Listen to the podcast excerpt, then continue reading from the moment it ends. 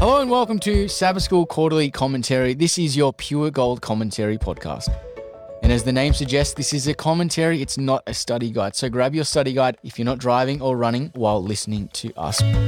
My name is Morgan Vincent, and in this week's episode, we have Mark Sutherland, and we're here to discuss the theme of rebellion in a perfect universe. Mark, thank you for joining us, and yeah, we're going to have a good discussion today. Absolutely. Thank you for having me. Yeah, look, we are starting this new quarter on death, dying, and, and, and, and the future hope. And I guess to begin with, this idea of rebellion in a perfect universe may seem mm, a bit strange to think of. And I'm, I'm, I'm looking forward to it because it's going to set the stage for where we're going in the next you know few months or so as we as we unpack uh, you know this this yeah series of, of, of, of discussions that we have and so it's going to be good um, I, I guess to begin with Mark we we live in this world where there are different uh, ideas and views and you know things that are going on and sometimes it helps to kind of go right back to the start Yeah, absolutely. And yeah, going back to the start, that's kind of where you find out where the whole dichotomy of evil and good in a Mhm. supposedly perfect universe comes from. Mm. So yeah, let's um we could go back to the start and outlay the foundation and see see what's going on here. All right, let's do that. And, you know, when we think of God, uh, it can be a loaded word for some, but the Bible very much paints this picture uh, that God is a God of love. Uh, you know, as well, it says that God is light, that God is spirit. But, you know, particularly for today, we want to look at how God is love. And you know we see this in the Bible, and maybe Mark, if you, if you can, if you've got that, just just read it for us in in First John chapter four and and verse eight there. Yep. So first John chapter four and verse eight. It's a short one. It says, He that loves, loves not, knows not God, for God is love. Hmm. I, I guess to begin with, you know, some initial thoughts that come to mind is that, you know, for love to be love, there needs to be freedom. Yeah. So if we're gonna if we're gonna define love as you know this um, complete unselfish um, giving and selflessness towards another human being or another entity, yeah, you can't have yeah you can't have um, force or coercion in that because then Mm. we'd have to start redefining what love is and what that looks like.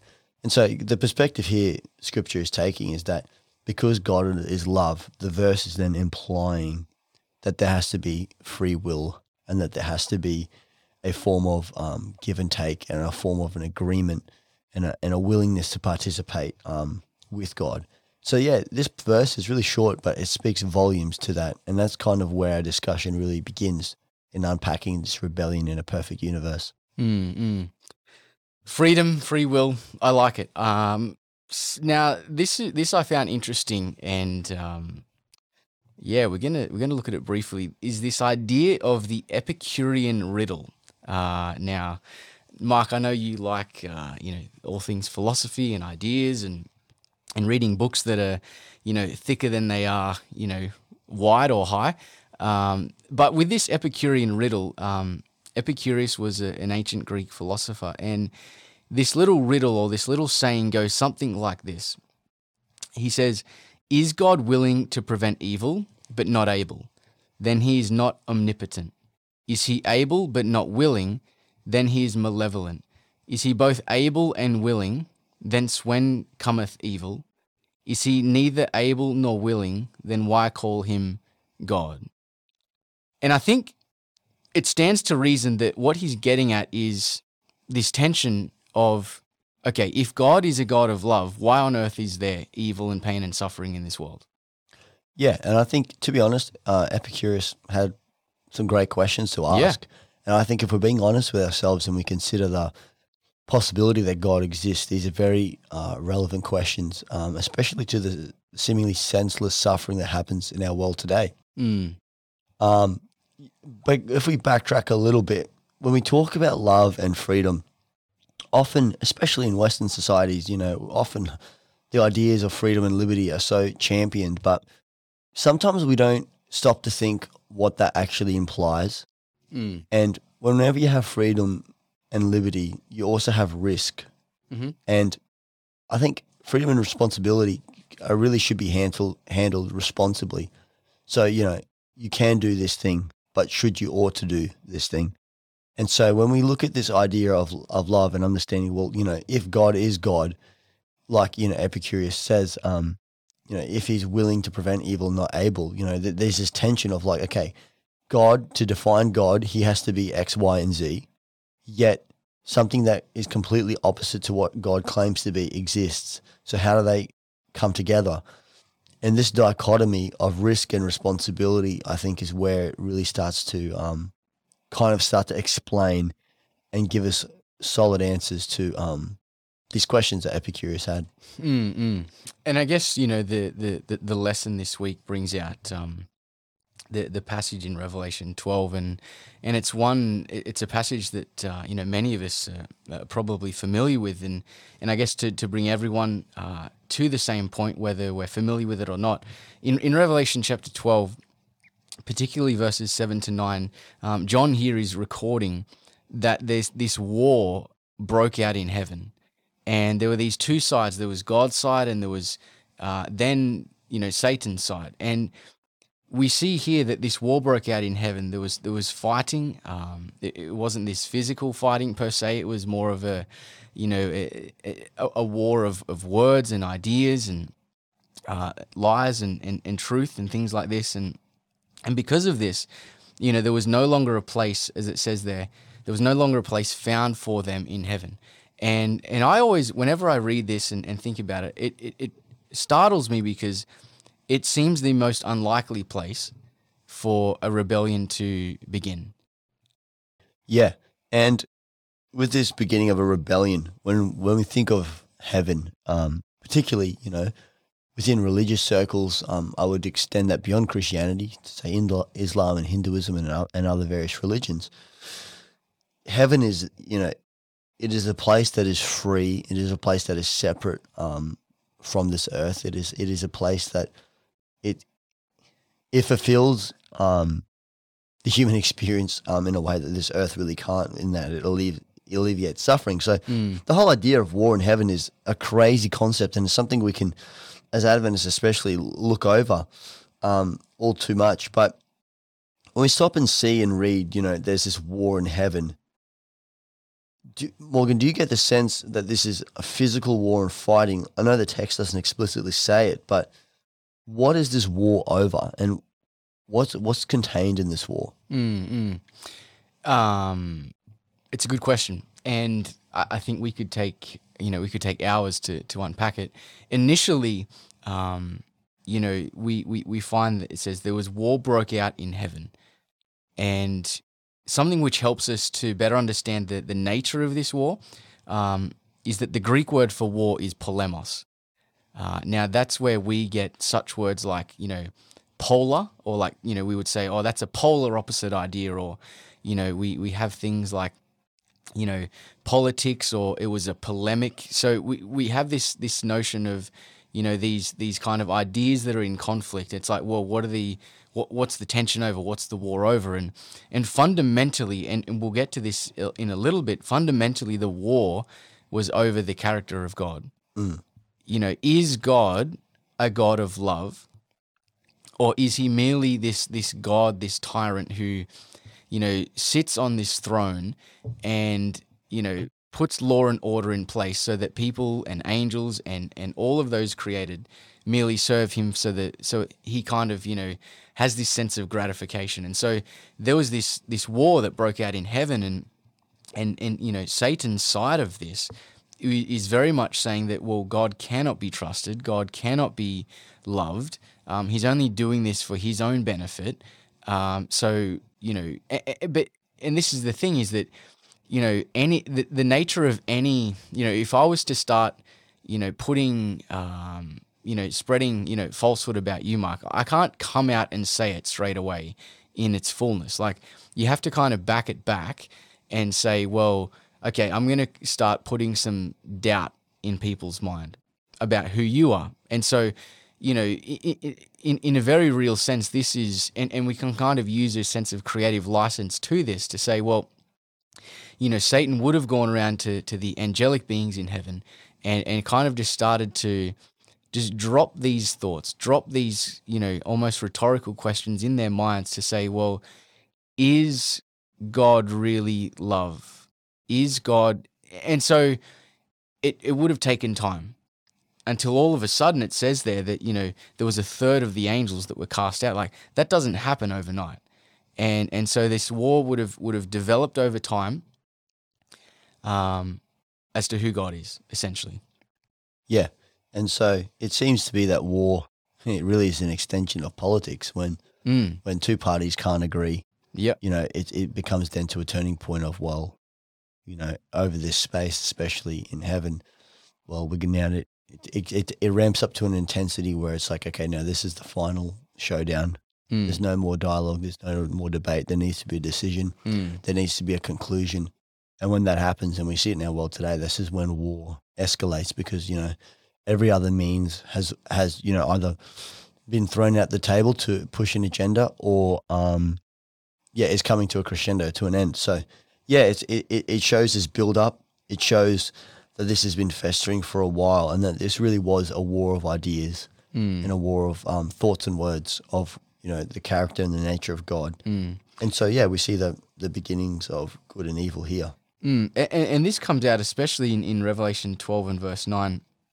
It, it, it says that, you know, this great dragon was cast out, the serpent of old called the devil and Satan. And, and it goes on to say, who deceives the whole world. So, so, you know, Satan is very much about deceiving. Well, deceiving what? Or deceiving who? Well, okay, he's, he's wanting to deceive other angels, other, you know, worlds, but yet he he's deceiving them about something. Like, wh- what's the what's the thing that he's deceiving them about? And and ultimately, it's about God and God's kingdom uh, and the way God would operate. Um, the this this idea of rebellion in a perfect universe. Um, again, the Bible actually gives some some really good insight. Um, and, and we want to go back to some Old Testament passages now to, I guess, help lay this foundation and, and build this foundation because it's critical that that we know where we're going from here in coming weeks uh, because it's going to kind of set us up for that. And so I guess when we come to, to books like Isaiah and, and also Ezekiel, these prophets of old, they were uh, very much given insight into what's going on behind the curtain. Yeah, absolutely. And scripture plays out these um these yeah, pulling pulling back of the curtain as you said into seeing what happened before the account in Genesis, which is interesting because when we document sin's beginning on this on this earth, we really have to go back to Genesis to see the fall of Adam and Eve. Mm. But God is actually giving a window to this conflict starting before then. Mm-hmm. So the like Earth almost becomes collateral and then the Mm. main battleground. But this is all starting before then. So in Isaiah 14, verses 12 to 14, um, I'm happy to read that. Mm-mm. And so yeah, Isaiah chapter 14. Oh, sorry, one moment. I'll just flick over a few pages. Isaiah 14 and verses 12 to 14. The Bible says, "How are you fallen from heaven, O Lucifer, son of the morning? How are you cut down to the ground, which do weaken the nations? For you have said in your heart, I will ascend into heaven. I will exalt my throne above the stars of God. I will sit also upon the mount of the congregation in the sides of the north, and I will ascend above the heights of the clouds, and I will be like the Most High. Pretty, Mm. pretty pompous words there. what look might as well just come out and say this like this is very much you know this this being called lucifer is very much setting about a character assassination toward god he, he's and it's it's like the way that isaiah records this is brilliant lucifer uh, interesting is is the name which would mean light bearer. So lucifer was was this you know this this created angel and his primary role and, and purpose for for existing was to to bear light. And and not just the, the the light that you and I may see but you know the light um, you know regarding you know God's character and God's truth. Like he was the one to you know kind of you know disseminate that throughout you know, the the other angels as well. And here it, it goes on to say that all of these I will statements, and Lucifer is very much insinuating that God is wanting to ascend at the expense of everyone else. Yeah, it's insane. Um, you know the, the famous saying from um, Spider-Man, actually, the Marvel the Marvel series is, "With great power comes great responsibility." Mm. And here it, it seems that Satan wants great power, but he doesn't really want the great responsibility Mm. Yeah, that comes yeah. with being God. Um, it's the status and it's the position more than it is um, understanding actually what God, God's role is Mm. and the self sacrifice that that would take to be God. And that's not mentioned here in these verses. And that's really easy to point out, but I think that manifests itself in people today as well. Mm. We have a lot of leadership uh, in the world today, around the world, where it seems to be very evidenced by their fruits that you know it's it's the status and not the responsibility that people crave. So it's it's it's in it's in all of us to be inclined that way. So I think when we see this, you know, this attempt to assassinate the character of God really Lucifer explo- exposes himself Mm. for his true intentions and his true um, state of heart. Mm, mm. Yeah, no, I, I couldn't agree more. And um, it, it's, I, I guess, to kind of recap and, and bring things to where we are now. You know, there's there's this God of love that the Bible is is is telling us about, who who's giving freedom, but with that freedom, this this being called Lucifer misuses that freedom, and and there was always the risk. You know, there was always the risk that it, that it could go wrong, but but that's the kind of God that is seen in Scripture is that He's willing to take that risk because He doesn't just want, you know, a universe full of robots that merely, you know, well, uh, you wouldn't call it love, you wouldn't call it, you know, service. You it would just be, you know, this forced, you know, robotic thing. But yet, God is willing to do that because that's that's the the, the way that the best possible universe can there can be. And so, you know, with this, you know, he, he's saying all these claims of, you know, I will, I will, I will, I will. It does expose his heart. And, you know, the tragedy of this, eh, you know, it says there in verse 15, yet you shall be brought down to Sheol, to the lowest depths of the pit. And so, you know, we'll, we'll go in just a moment to, to the passage in Ezekiel, but it, it's almost, you know, the, when we look at these verses and the rebellion in a perfect universe, we we can't neglect the the relational aspect of it in that God lost a friend in this. Like he he lost someone who was was very close to him.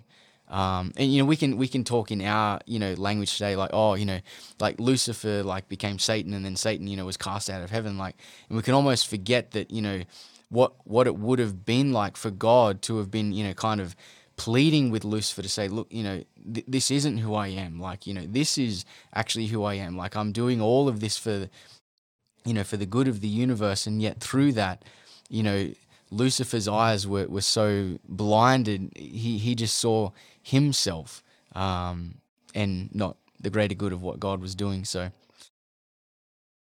it's wild Yeah, It's abs- crazy. it's absolutely crazy. Yeah, you're right. And um, yeah, it had the ripple effect of that because you know, then Lucifer convinces and deceives many to go down the same path of him. It just becomes collateral, Mm, and um, it just multiplies and escalates. yeah So yeah, our next next passage, um, Ezekiel 28, 12 to Mm. 19. Do you want to get that one to read? Yeah, look, th- this passage in Ezekiel is interesting, and here Ezekiel is using this um, this literary technique to to draw upon the the image of the king of Tyre, who was was a legitimate and an actual you know king of, of history, and drawing a comparison to now Satan in this. So it's kind of like you know people of, of Ezekiel's day. They're like, oh yeah, we know the king of Tyre. Oh yeah, we know what he's like. Oh now, so there's this connection being drawn. Um, just a little comment I'll, I'll mention about Tyre. Um, the king of Tyre, uh, and, and, and you know the kingdom there. It uh, here's this this commentary on it. It says. Uh, that Tyre regarded herself as an all powerful, superhuman, and virtually eternal city. She was possessed of wealth and wisdom above all other cities, and this led on to the incredible arrogance for which Tyre was notorious. So, you know, picture this in mind this, this great and, you know, powerful uh, city, and yet it's doing that at the expense of all others. With this in mind, um, you know, it, it, it's. Uh, I'll just comment on some some verses here in Ezekiel 28 from verses 12 to to 19. It says here, "Son of man, take up a lamentation for the king of Tyre and say to him, Thus says the Lord God." You were the seal of perfection. You were full of wisdom and perfect in beauty. And so here, Ezekiel's looking back on on on a time past when, you know, whoever this this being is, they were all of this but evidently now they're not. Um, you know, it, it speaks of in verse 13, you know, the, the beauty of, of this being. You know, all these precious stones were, were, you know, this being was covered with all of these stones, you know, from the very day that they were created. Um, and, and verse 14, you know, you were the anointed cherub who covers. I established you. You were on the holy mountain of God. You walked back and forth in the midst of fiery stones. So, you know, this being has, you know, a very close and, and intimate experience with God. But verse 15, it changes.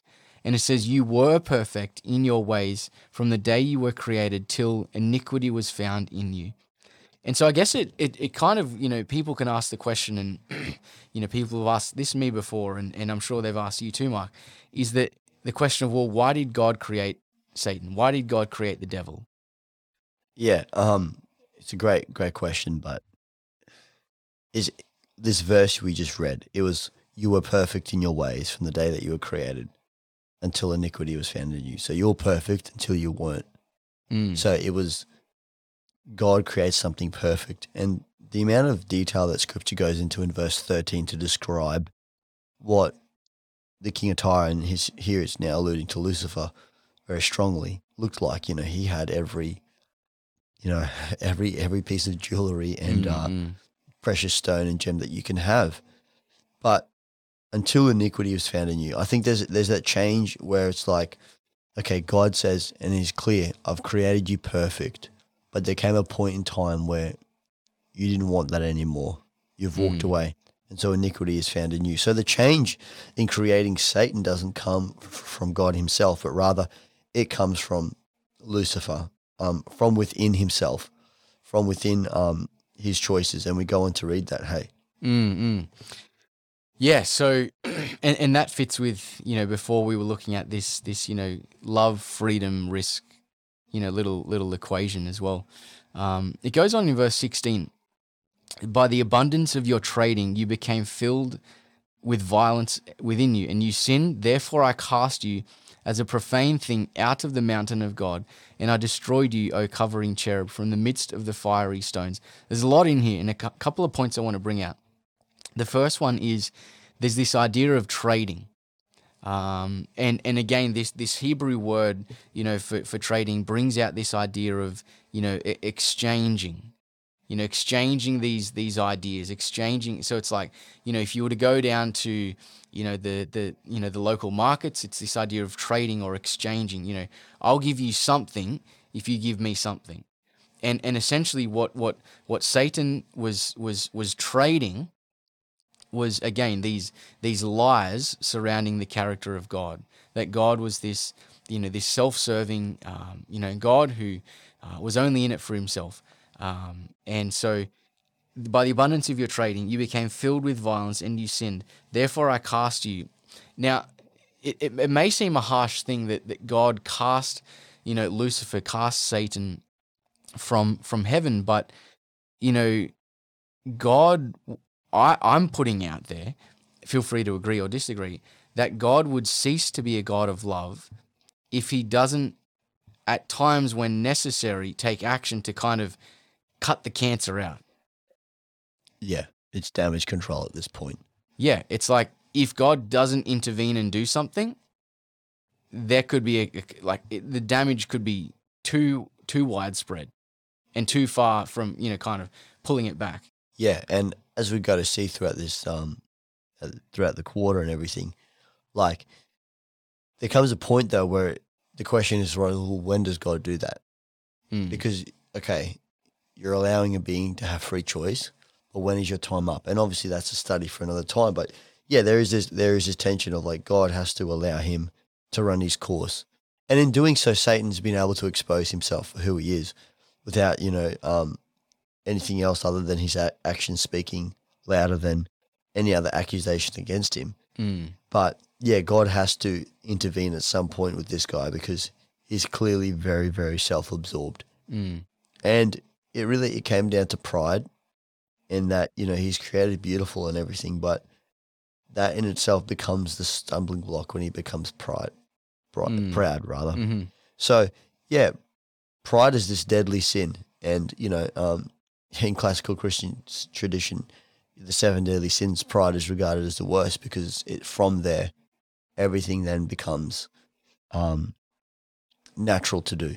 Mm. And so yeah, we see this with Satan, and I think I think this imagery we have in Ezekiel is is powerful in in, in testifying to that.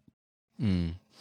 Um, I, think some other reasons why it's important that we understand, um, you know, where this rebellion came from and, and, and why it it came about. And, and I guess you know we've looked at just a few passages, and it, can, it at times can seem a little bit mm, simplistic, and like, oh, that's just nice. You put a few passages together, and voila, you've explained the whole origin of evil and how there was rebellion in a perfect universe. But um, like to me it seemed quite consistent. It seems logical. It seems you know very much in in line with you know what what scripture is saying. Um, but another point that comes out is that um,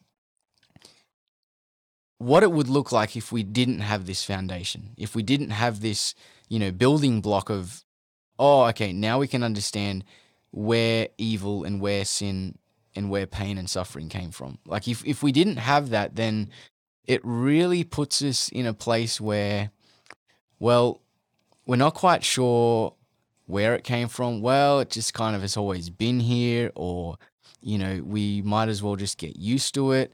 Or maybe there is actually no such thing as pain and suffering and evil. And for me personally, as I've wrestled through this, you know, for, for a number of years now, this to me seems the the best possible Mm, that's the wrong way of saying it.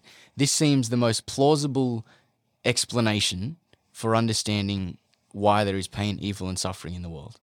Yeah, and look on on a big macro level, it, it really does, doesn't it? It explains the origins of evil, and without it, we end up again at the Epicurean riddle, and it becomes very difficult to understand it and and wrestle with the tensions in their minds. But at the same time, there are a lot of things we still don't know in its entirety. Like Mm-hmm. how does how does a perfect being, you know, like where does sin originate? How do you explain sin in its entirety? That these are things you know we don't know Mm. but we do know enough that the responsibility and the blame that is so often put on God is misplaced. Mm. Now, I, I think God is is big enough to take all of that and to take the questions and, and the struggling with this subject. And it's still something to wrestle with because we can see things around us that are so senseless in the sense of Mhm. suffering. But scripture actually talks a lot about this conversation of theodicy and suffering throughout Job and the other books in, in the, of the Bible. And there's a lot we don't know and we won't know until, you know, we get to the other side and we and we get to see Jesus face to face and have these have these discussions. But I think for now, the Bible is peering but peeling back the curtain of time and saying, listen, these things do have their origin, but it's not in a God that is absent or not interested or, you know, mm. Um, flippant with his power. Um, it's not a God that refuses to take responsibility. And I think this is what's powerful is that although this originates with Satan and he's responsible for sin, God then takes it upon himself to take the responsibility of sin and its consequences um, onto Jesus. So yeah, I, I think I think there are still some questions we have, but without this pinpoint of understanding the origin of evil with Satan, I really do think we'd be in the dark and there'd be far more speculation than we have now. Mm, mm. Yeah, no, for sure, for sure. And you know, this this to kind of wrap up, you know, some of our thoughts and and uh, yeah, let this be, yeah, the, the, first of of you know the next you know few few months of of kind of you know going on this journey of you know looking at questions you know surrounding death and and, and dying and, and and a future hope is that yeah as you said mark even though it, it went bad to say it, you know, plainly, God did take that responsibility, and you know where we're going from here, uh, as as the, the the overall theme is, you know, on death, dying, and a future hope, is that through all of this, and and we've just you know we've glanced at it, you know this this this God of love who who gave freedom and gives freedom was willing to do that in spite of the risk that there could be because what we have to remember is that even though one third of the the angels you know were cast out of heaven with lucifer there were still two thirds that pledged their loyalty their love and devotion to god. And and so you know it's this risk reward thing that that we'll keep looking at in in future weeks. But um yeah look this this kinds of it, it very much leaves it you know on a bit of a cliffhanger of like well what's next? And and we're going to be looking at it at that in coming weeks but um, you know, for those of you who've who've tuned in and listened today, uh, yeah, we hope Mark and I hope that you've yeah been able to to better understand and, and, deepen your understanding of of Scripture as we as we've looked at some passages and and yeah unpacked what it means to realize that there was rebellion in a perfect universe. Uh, God isn't at fault. God isn't the one to blame. Um, that was Satan in kind of bringing it upon himself but yet, through all of that, the hope is that God took responsibility for that and did something about it.